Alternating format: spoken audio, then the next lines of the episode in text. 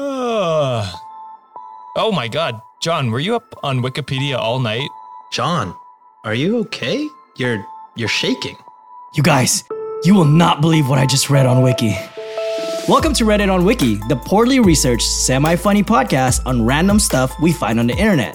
Who, who are you talking to? And why are you shaking so much? Subscribe to Reddit on Wiki on Apple Podcasts, Spotify, or wherever you listen to podcasts. Sh- Sh- Sean, I'm, I'm scared. Me too, buddy. Me too.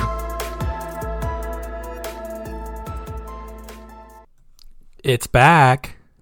It's Serial Killer September. Because if there's one thing that I really like about doing this show, it's all of the alliteration.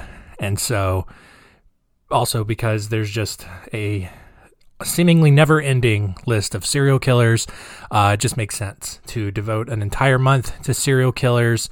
Um, I know what you're thinking. It's like, hey, um, but you do episodes about serial killers throughout the year. Why? Well, it's my show. I can do what I want. So if you don't like it, I mean, whatever. It's your choice. You're well within your right to do that. Um, but yes, we're starting Serial Killer September this month with the story of Gilles de Rais. It's our weird world. Our weird world.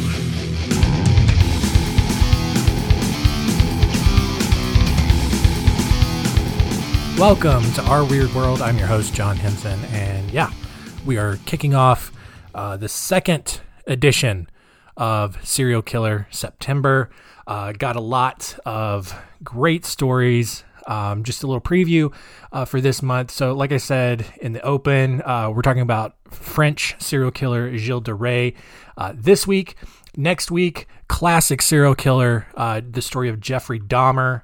Uh, and then we will get to uh, Alexander Pichushkin, a Russian serial killer um, who actually took a lot of inspiration from Andrei Chikatilo, which we covered last year. Uh, and then we'll finish Serial Killer September, probably with my favorite serial killer of all time, uh, Nikolai Dzhumagaliev.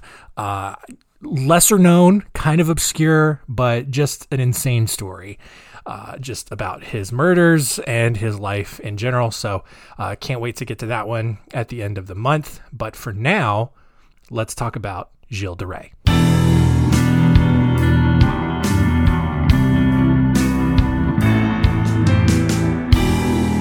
Story time. Apparently, my cat is not interested in today's episode because uh, he just got up and walked out. So, I think he's just over my shenanigans at this point. But maybe you're still interested. I hope. I don't know why I'm still doing this. Um, Gilles de Rais was born in 1405 to a wealthy family in the Anjou province of France.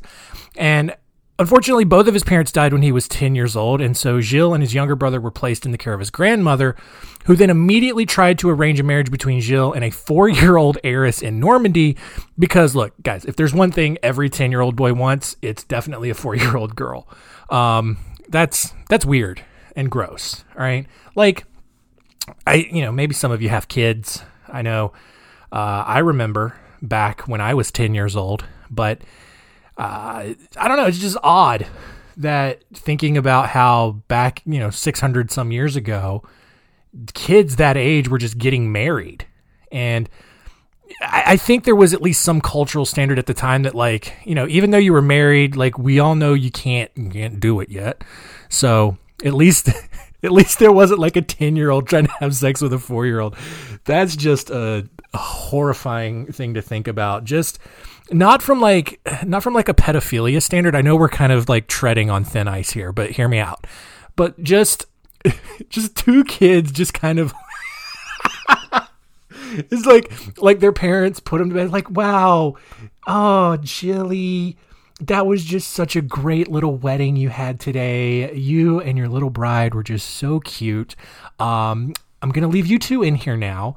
You know what to do next. So i'm gonna leave you to it just go ahead and consummate and then you just have two kids just sitting each sitting in a bed staring at each other like they don't even like each other you know because it's like you have the 10 year old kid who thinks you know he's pretty cool and he's in a room with a four year old. Four year olds can't even form complete sentences yet. I don't think they can anyway. I don't know.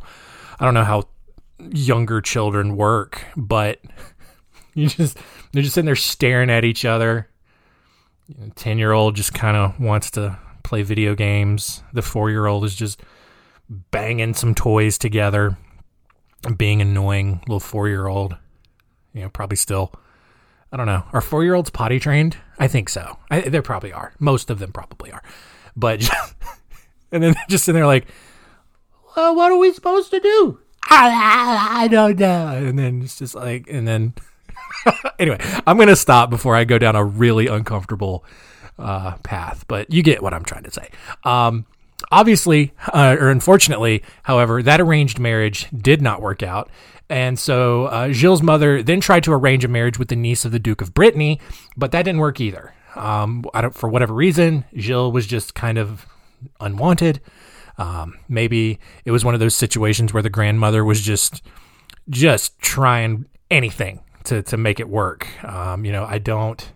I mean, he he did come from a wealthy family, so maybe they had some influence, but it, I mean, clearly, just no one was interested in this kid. But uh, finally, in 1420, when he was 15 years old, uh, he was married to the heiress of uh, the Poitou region. I think that's how you say it. Poitou, Poitou, Poitou, Poitou. Anyway, anyway. Um, Gilles was a smart kid, and like all European kids in the Middle Ages, he spent most of his adult life at war. He fought alongside Joan of Arc in the Hundred Years' War, which is a fun little historical connection there. Uh, and he was made a Marshal of France after bringing the Holy Ampulla, a which really just a fancy glass full of oil. Uh, but he brought that for the consecration of Charles VII as King of France. But Gilles eventually grew tired of all the fighting and used the wealth that he had accumulated, uh, blah, blah, blah, wealth that he had accumulated from his inheritance and arranged marriages to live the life that he truly wanted. Um, you know, he you know, obviously his wealthy parents died. He had inherited their their estate. He married uh, a wealthy heiress, got her stuff, and so he is just living the high life as much as you can in 1400s France. Um, in 1434, Gilles constructed the Chapel of the Holy Innocents, where he officiated services in robes that he designed himself. Uh, he even produced a play called Les Mystères d'Aussige d'Orléans. Uh, that's a bad French accent. That required over 600 participants to perform. All right. Um, here's at this point in Gilles' life, he is a weird dude. All right. He is one of those theater kids but he's the kind of theater kid where theater is his entire life. Right. And look, I've met some theater kids, most theater kids, pretty cool. Um, I, I like, I dump on theater and, and local theater, especially all the time, but it's just, it's jokes. Um, but he's designing all of his own costumes. He's constructing these stages and he's, he's requiring like 600 people to perform this play, which in 1400s, like you didn't need that many people to perform a play. Um, the entire production of this was just a complete waste, and not just because local theater was is a dumb idea. Hey, here we go, jokes again. Um, but Gilles created 600 different costumes for the production, which were only worn once and discarded for fresh costumes for each subsequent performance. All right. So look, think about like even if this show just runs for a week, for seven days, each individual performer is being given a custom costume that they are only to wear once and it's discarded. That's 4,200 costumes, I think, if my math is right, for this single play each night. It's insane. Uh, each production was also accompanied with an all you can eat and drink buffet, and all of this cost was covered by Gilles. Uh, unfortunately, obviously, no one cared about his dumb little plays. Um, and a year later, he had sold most of his properties to fund the production, but was still bordering on bankruptcy. Uh, friends and family who were concerned with his exorbitant spending lobbied the Pope to denounce support for the chapel where the plays were taking place. Uh, the Pope, who also apparently didn't care about local theater, denied the request. Um, and so his friends and family, Gilles' friends and family, then went to the king, who on July 2nd, 1435, issued a royal edict denouncing Gilles and forbidding him to sell any more of his property to fund his plays. Uh, anyone loyal to the king was then forbidden to do business with Gilles, and Gilles eventually was forced to leave town with zero credit, um, no money, and just no way to continue living this weird lifestyle that he had kind of created for himself.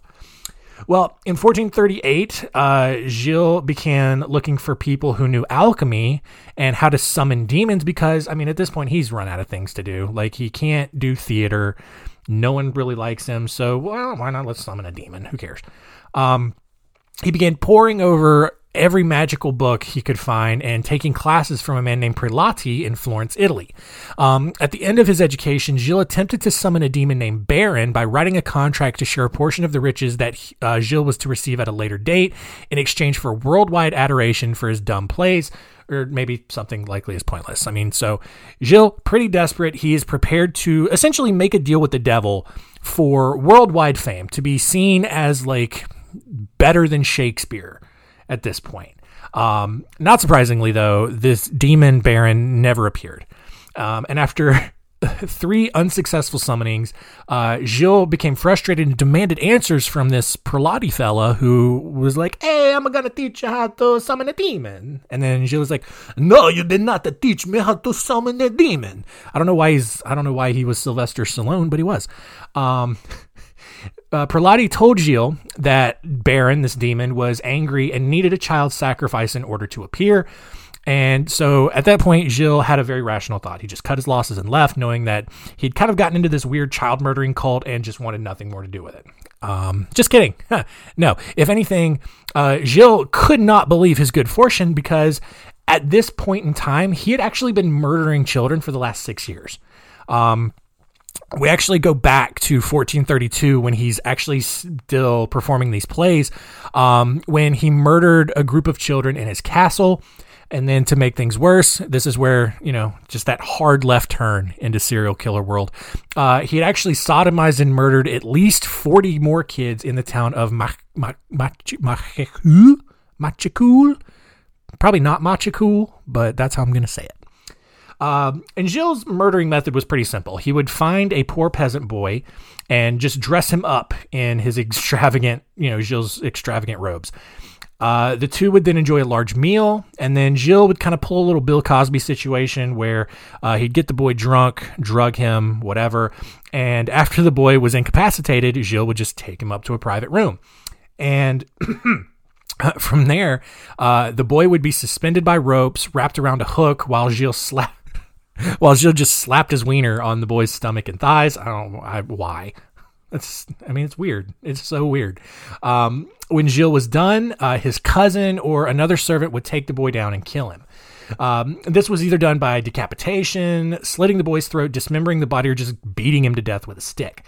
Uh, sometimes uh, Gilles chose to continue abusing the boys even after they were dead. Uh, other times he kissed them and then held up various limbs that he deemed attractive. Uh, he had the bodies cut open so he could mi- admire their intestines, which is uh, it's odd. Um, the bodies were then tossed in the fireplace, and the ashes were then dumped in a pit or the castle moat. What? I right? That's gross. Yeah, I agree.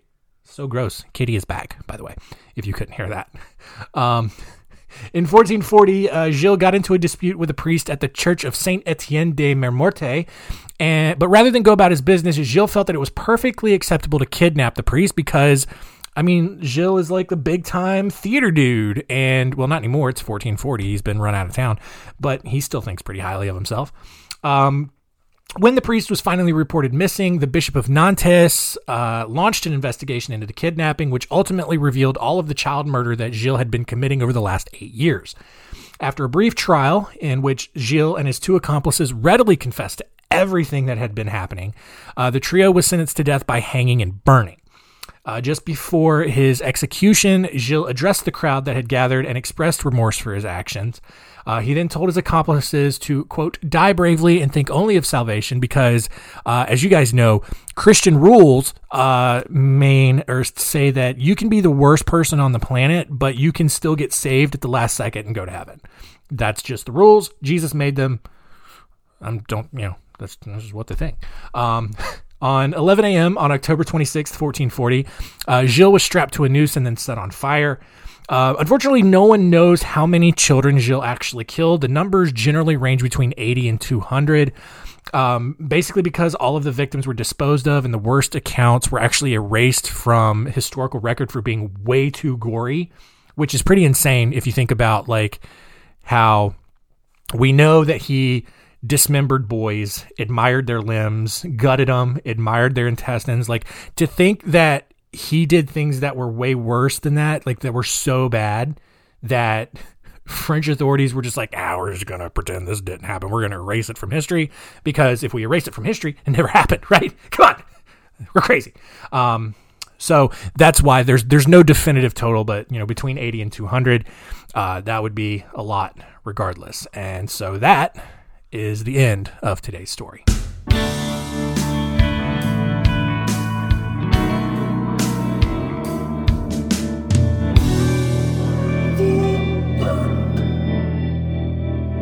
Uh, update on the kitty situation. Uh, he is back and apparently feels sorry for walking out at the beginning. Uh, kitty, do you want to say anything into the microphone? Yeah. Yeah. Yeah, cool. All right. Um anyway, so stupid. Um I don't know, man. Uh first week of serial killer September in the books. Let's see what we learned today.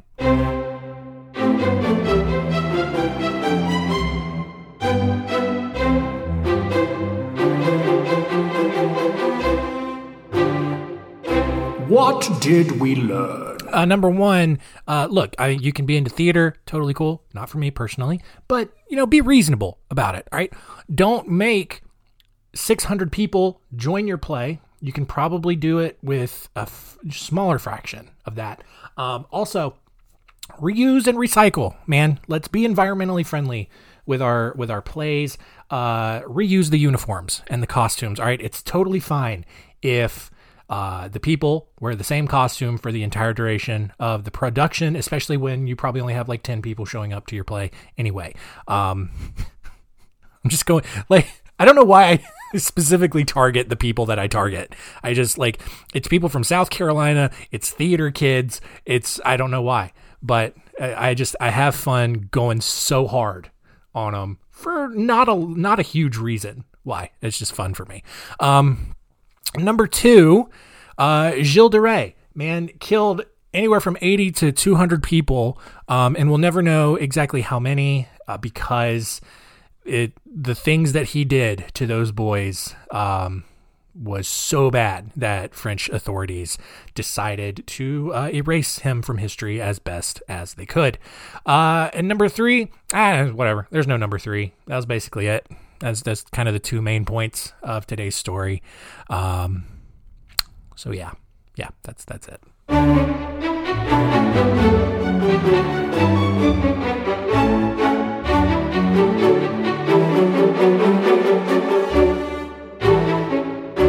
Next week on Our Weird World, like I mentioned uh, up at the start, uh, week number two of Serial Killer September uh, is a classic story of Jeffrey Dahmer, uh, cannibal, creepy guy, uh, fan of the aviator style glasses, which I do not understand why those are still in style today, since that was like the signature serial killer look. Uh, but whatever, you know, if you want to go around looking like a creep with your aviator glasses, like aviator sunglasses, cool. Aviator like regular glasses, weird. You're really creepy if that's what you choose to wear. And I still see it around. I see it in the where I where my eye doctor is. They have those frames. Still, why? Why? Why would you choose to look like that willingly? Like I get it in the 80s, in the 70s when that was just the style for some reason, but today given the history and the kind of people who wore them, I don't know why you would choose to wear those things. But whatever. Maybe you just enjoy looking like a, a creep. But that's that's that's your choice. Um, so yeah, that's it. Uh, thanks for listening. Tell all your friends and keep it weird.